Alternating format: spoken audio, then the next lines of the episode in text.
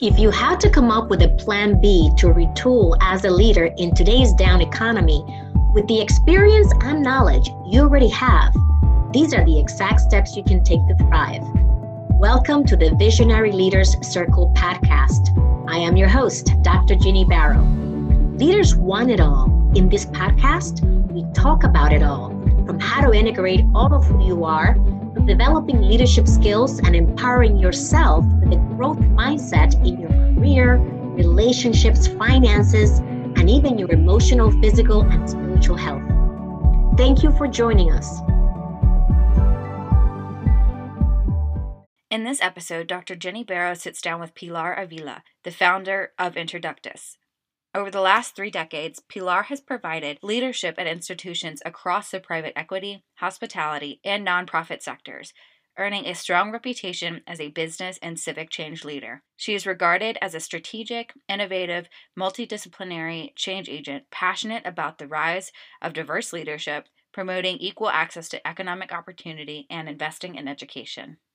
Pilar, thank you so very much for sitting down with me. I know that you are in the middle of a big move. So I so appreciate that you took time out of your crazy schedule to sit down and share your message and your insights with the leaders that are listening and who are watching. I want to start by asking you to introduce yourself. Who are you? Where you come from? What's your background? What are you doing now? And then we'll get started. Awesome. I'm honored to be here in your presence and be part of this amazing initiative that you uh, have launched. My name is Pilar Avila. Currently, I am the founder of interDUCTUS. It means among leaders. It is my consulting practice, mostly focused on supporting the growth and success of clients in the private sector Specifically, some of them are impact investment funds, which is a big part of my background. And then on the nonprofit side, I have been consulting with some foundations and nonprofits that are doing work across environmental projects and some of them actually working on the recovery of Puerto Rico after the hurricane, and also others that work in the business and financial area. So that's interDUCTUS. And then on the other side, I'm also the founder and host of Renovad, which is a women retreat initiative that brings wonderful women to travel around the world. Yay! What I'm about right now, and I'm, in, I'm a new entrepreneur. I spent 25 years of at the beginning of my career working for amazing institutions. And four years ago, I decided to just do it for myself. And I'm, have found a tremendous community of business owners like you. And things have been very rewarding and, and, exciting over the last four years. And you and I met through Latinas in Business that you That's right. With Susana we are part of the sisterhood. That's right. So I just want everybody to know that this is what happens when people not only transact with each other, but actually build relationships. This is where the magic happens. So thank you so much for being with us. It is my honor to be with you too. So thank you for saying that. And why don't we get started? I know we have about 15 minutes and I want to honor your time and the audience's time as well. So from your perspective, what leadership skills are the most critical in this challenging environment, Pilar? I believe that right now, leaders need to focus on everything that relates to people, lifting people, lifting their teams, lifting their colleagues. And I would recommend leaders to focus on empathy, compassion, and communication. Those because, keep coming up, let me tell you. Yes, at the end of the day, everything starts and, and ends with our people, human capital. And no matter what's happening, but particularly right now, I cannot see an effective leader achieving anything without empathy, compassion, and communication, and really focusing on people. And thank you for that, Pilar. Now, let me ask you a follow up question, which is what do you think is getting in the way of leaders showing up in empathy with compassion and communicating openly and clearly?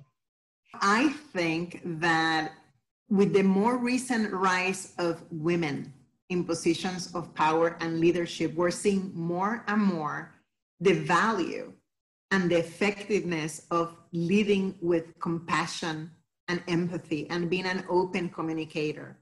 So I think that the hindrance really come from a leadership structure that has been traditionally dominated by men. Nothing against men. Uh, most of my mentors are men. I've learned from them and hopefully they learn something from me. And maybe more than men, it has just been a tradition of how things were done where the human characteristics, our personalities, who we are as people, were not as present.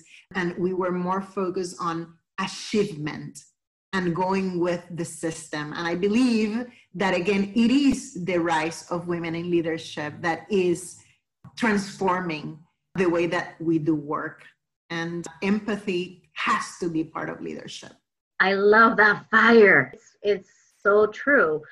And so companies now, if we move on to the second question, companies are, in, even in the context of what you just answered, Pilar, which is we need more empathy, more compassion, more communication, open communication, authentic communication.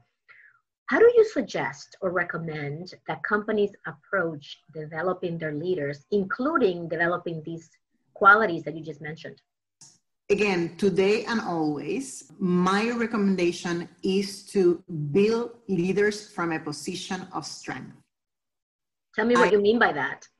I love, love, love the Strength Finder test, where Don Clifton lays out 34 traits of leadership and they're grouped into four domains for strategy, relationship building, execution, and influencing. I live by the Strength Finder and it explains and guides who I am as a leader. I recommend it for everyone and I recommend that rather than focusing on developing leaders by training on the areas where there are gaps, identify what are the strengths of your people and encourage them train them and position them for success. Beautiful. Yes. And focusing on those strengths is what's going to bring out the best in them. Exactly. Wonderful. And similarly, doing the same for your teams because they also have their strengths. And I love that shift in paradigm. And we've been seeing that in Gallup and in different uh, sources that are saying, hey, make sure people are using their strengths and develop their strengths versus focusing on their weaknesses and trying to mitigate those. Unless i'm sure some of those are fatal flaws. Like things that if you don't change them ugh, right? Like you're not going to succeed as a leader. So thank you so much for that pilar. What about the advice that you would give leaders who are listening and watching who want to develop a unique edge? What would you say to them Oftentimes, and particularly right now, where we are living in a crisis, unprecedented crisis, where we have had to respond immediately to unforeseen factors so we can continue delivering our services and deal with business interruption because we all had business interruption, some more than others.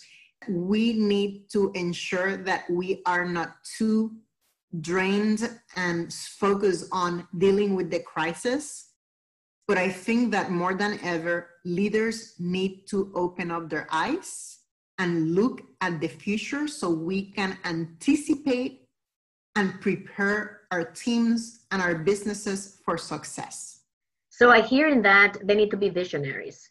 Visionaries. Visionaries who move in a courageous manner and with a decisive approach because sometimes you can be very courageous but not take the steps that it takes. You need to feel the strength but also take the action. And sometimes the decisions might not be the popular decisions. You have to be a leader that that believes in your approach to moving forward. How do we balance out pilar taking decisive courageous action with being inclusive I think that at the end of the day, if you're not inclusive, you're not a leader because leaders lead people. And I would suppose that, and again, more important than ever, to have the open communication and the systems to really listen to your team, not only at the higher levels of leadership, but just listen to your team at every level. Being inclusive, how can you have a vision and have the courage and then implement without being inclusive and being a leader who knows how to listen? I think it's, it's just part of the equation. Uh, what I'm going to do is I'm going to integrate what you just said, which is for me, what I'm hearing is that I need to lead courageously, be a visionary, take decisive action, and that action is informed by listening to other people. Yes. I love that. Very nice. If there was something that you want to share with the audience before we say goodbye, in terms of your advice for them, given all the things that you've experienced, which I'm sure there are a lot of things you've been through and that you as a leader have experienced that have either helped you or challenged you, what would you say to leaders uh, today before we say goodbye, Pilar? You need to put yourself on the priority list. Oof. Yes. You know, so t- tell me more. You have to nurture yourself first you have to ensure that you are healthy, that you have the energy, that you have the time to be reflective, and that requires discipline. Yeah. I think that this is part of the transformation of leaders and again the rise of women in leadership even though i would say that sometimes we are the worst at putting ourselves on the list but we're learning we are learning. And I know that you began Renovad with, I think, the premise that you just described, which is, you know what? We need to prioritize our self care. That's right. Because otherwise, we'll show up empty with fumes to give instead of right. power that the personal power that we could actually be harnessing. So tell me a little bit about Renovad in the context in the context of helping individuals yes. who don't give themselves that self-care that helps them restore and refuel to bring 100% of who they are forward all of us know that we need to take care of us first but many of us do a lousy job at it because we again are giving it all to everyone else so i created renovad retreats as a space for women to take the time away from their daily grind and family and business, come to a beautiful place around the world, whether Italy, Greece, Costa Rica, Morocco, which are programs that we are, you know, have put together, and really reconnect to yourself.